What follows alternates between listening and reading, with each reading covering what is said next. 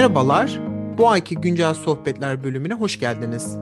Bu ayın çevre konusunda en önemli gelişmelerinden biri 31 Ekim ve 12 Kasım tarihleri arasında Glasgow'da gerçekleşecek olan iklim konferansı yani COP26 ile ilgili yapılan hazırlıklar ve tartışmalar oldu. Geçen sene gerçekleşmesi beklenen konferans pandemi nedeniyle bir sene ileri tarihe atılmıştı. COP26'nın amaçlarından biri Paris Anlaşması'nın iklim değişikliği ile ilgili getirdiği sorumluluklarla ilgili ülkelerin ne kadar ilerleme kaydettiğini görmek. Bu toplantılar sırasında ülkeler kendi ulusal katkı beyanlarını ve iklim değişikliği ile mücadele için taahhütlerini sunacaklar. En önemli taahhütlerden biri Paris Anlaşması'nın ana hedefi olan küresel ısınmayı bir buçuk dereceyle sınırlama. Ancak bunun için taraf ülkeler tarafından yeterli önlemlerin alınıp alınmadığı konusunda genel resmin karamsar olduğunu söylemek mümkün. Türkiye'nin COP26 öncesi attığı en önemli adımlardan biri ise 6 Ekim'de Paris Anlaşması'nı onaylamak oldu. Bu çok önemli çünkü bu aya kadar Türkiye, Eritre, İran, Irak, Libya ve Yemen'le birlikte anlaşmayı onaylamayan 6 ülkeden biriydi. Peki şimdi ne olacak? Tabii ki sorumluluklar sadece anlaşmayı onaylamakla bitmiyor. Daha önceki bölümlerimizde Paris Anlaşması'ndan detaylı olarak bahsetmiştik. Bundan sonraki süreç Türkiye için oldukça önemli. Çünkü 2053 yılına kadar net sıfır emisyon hedefini gerçekleştirmesi ve bir an önce bu hedefe yönelik adımlar atması gerekiyor. Bunun için en önemli adımlardan biri de fosil yakıtlardan, kömür kullanımından ve kömür santrallerinden vazgeçmek. Fosil yakıtlar ve kömür iklim krizinin en önemli sebeplerinden ve Türkiye Ağustos 2021 verilerine göre enerjisinin %30'unu kömür yoluyla üretmekte. Dünya genelinde fosil yakıttan vazgeçme başlamış olsa da henüz çok net bir başarı elde edildiğini söylemek doğru olmaz. Bu nedenle anlaşmaya taraf olan diğer ülkeler gibi Türkiye'nin de fosil yakıt tüketimini acilen sonlandırması gerekiyor gerekiyor. Yoksa kısa sürede küresel sıcaklık artışının bir buçuk dereceyi aşacağı ve önlenemeyecek sorunlara neden olacağını söyleyebiliriz. Tabii bir yandan da bu değişimin büyük bir finans gerektireceğini söylemek gerekli. Çevre ve Şehircilik Bakan Yardımcısının açıklamalarına göre Türkiye'nin iklim değişikliğiyle mücadelede Avrupa Birliği standartlarına ulaşması için yaklaşık 80 milyar euro gerekiyor. Ancak tabii mücadelede başarısız olunursa ortaya çıkacak muhtemel sonuçlarla kıyaslandığında bu değişimin aciliyeti kolayca görülebilir. Bu ayki temamız toplumsal cinsiyet ve iklim değişikliği ilişkisiydi. Bu nedenle biraz da ay içinde konuyla ilgili ortaya konulan araştırmalardan bahsetmek istiyorum. Bu araştırmalar genel olarak tarımda kadın emeğine odaklanmış durumdaydı. Tarımda kadın emeği denince tartışılması gereken en önemli konulardan biri gezici tarım işçileri. Gezici tarım işçiliği aslında bir iç göç meselesi bir yandan da ve gezici tarım işçiliğinde ağır yükün kadınların üzerine bindiğini söyleyebiliriz. Zaten işçilerin aldığı ücretler oldukça düşükken bir de aynı işi yapan erkekler ve kadınların ücretleri arasında farklar görülmekte. Bunun dışında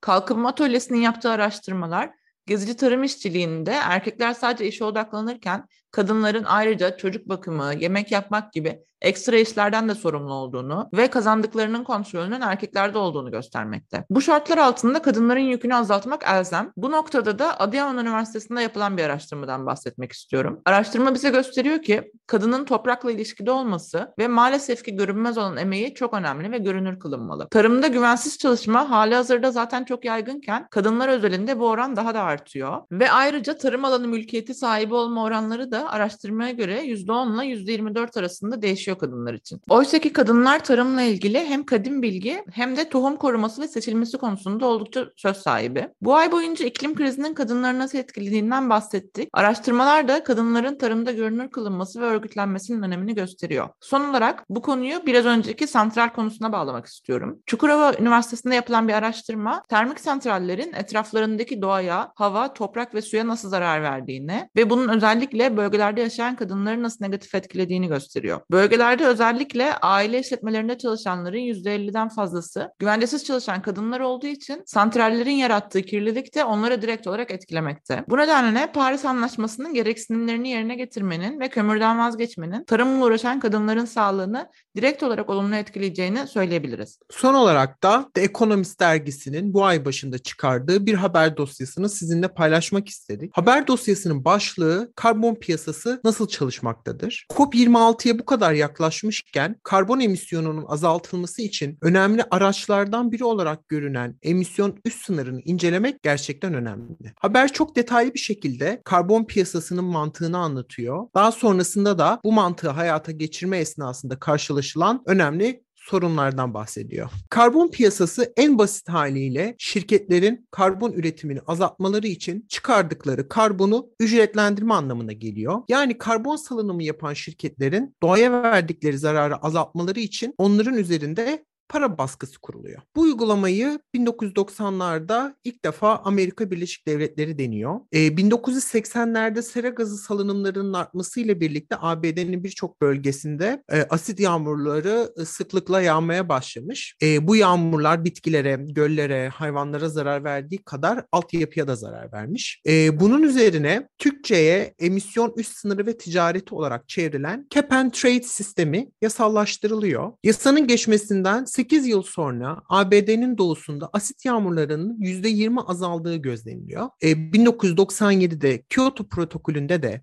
emisyon üst sınırı ve ticareti emisyon azaltmanın yollarından biri olarak öneriliyor ve böylece aslında karbon piyasası bir şekilde doğmuş oluyor. Peki karbon piyasası nasıl çalışıyor? Bir hükümetin öncelikle e, bir sektörün ne kadar karbon emisyonu çıkarabileceğine dair bir üst sınır belirlemesi gerekiyor. Sonrasında bu üst sınırı küçük parçalara bölüp bu sektörün içindeki şirketlere izin olarak veriyor ya da satıyor. Farazi olarak konuşalım. Diyelim tekstil alanında üst limit 100 bin ton olarak belirlendi. Hükümet bunu 100 parçaya bölüyor ve her şirkete eşit olarak dağıtıyor ya da satıyor. Sonrasında şirketler kendi aralarında bu izinleri alıp satabiliyorlar. Yani diyelim ki büyük bir şirket kendisine verilen iznin üstüne çıkarsa veya çıkacak gibi durursa kendi payına düşen izinleri kullanmayan küçük şirketlerden satın alabiliyor. Yine teoride zaman geçtikçe üst sınırın daha da aşağı çekilmesi yani izinlerin sayısının azaltması ve hatta daha da pahalı olması gerekiyor bu izinlerin. E, ki böylece şirketler karbon salınımlarını azaltmak için alternatif yollar bulmak zorunda kalsınlar. Fakat Yapılan araştırmalar gösteriyor ki emisyon üst sınırı ve ticareti karbon emisyonunun azalmasında herhangi bir etki göstermiyor. Peki neden? Çünkü karbon fiyatları şu vakte kadar hala çok ucuz. Yani şirketler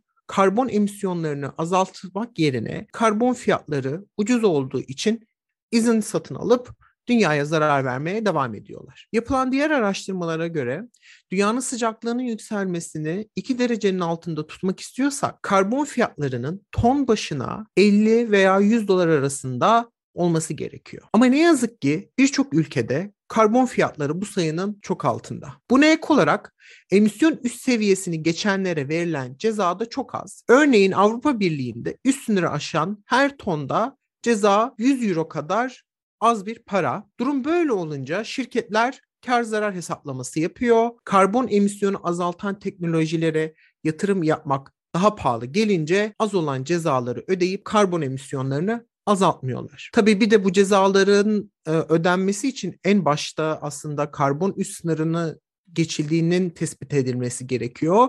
Yani e, denetim mekanizmalarının da etkin bir şekilde uygulanması gerekiyor. E, son olarak da bunu bir ülke perspektifinden, bir hükümet perspektifinden çıkartıp aslında biraz da global ekonomi çerçevesinde incelemek gerekiyor. E, karbon emisyonu yüksek olan büyük şirketlerin aslında çok uluslu olduklarını biliyoruz. Yani birçok ülkede yaptıkları üretimin farklı farklı ayakları oluyor. O yüzden aslında bir şirketin karbon ayak izini hesaplamak ve emisyon üst sınırını uyup uymadığını takip etmek çok zor. Ve yine kar zarar hesaplaması yapan şirketlerin emisyon üst sınırı olmayan ya da bu üst sınırı çok yüksek olan ve ucuz olan ülkelerde üretim yaparak dünyaya zarar vermeye devam ettiklerini ne yazık ki biliyoruz.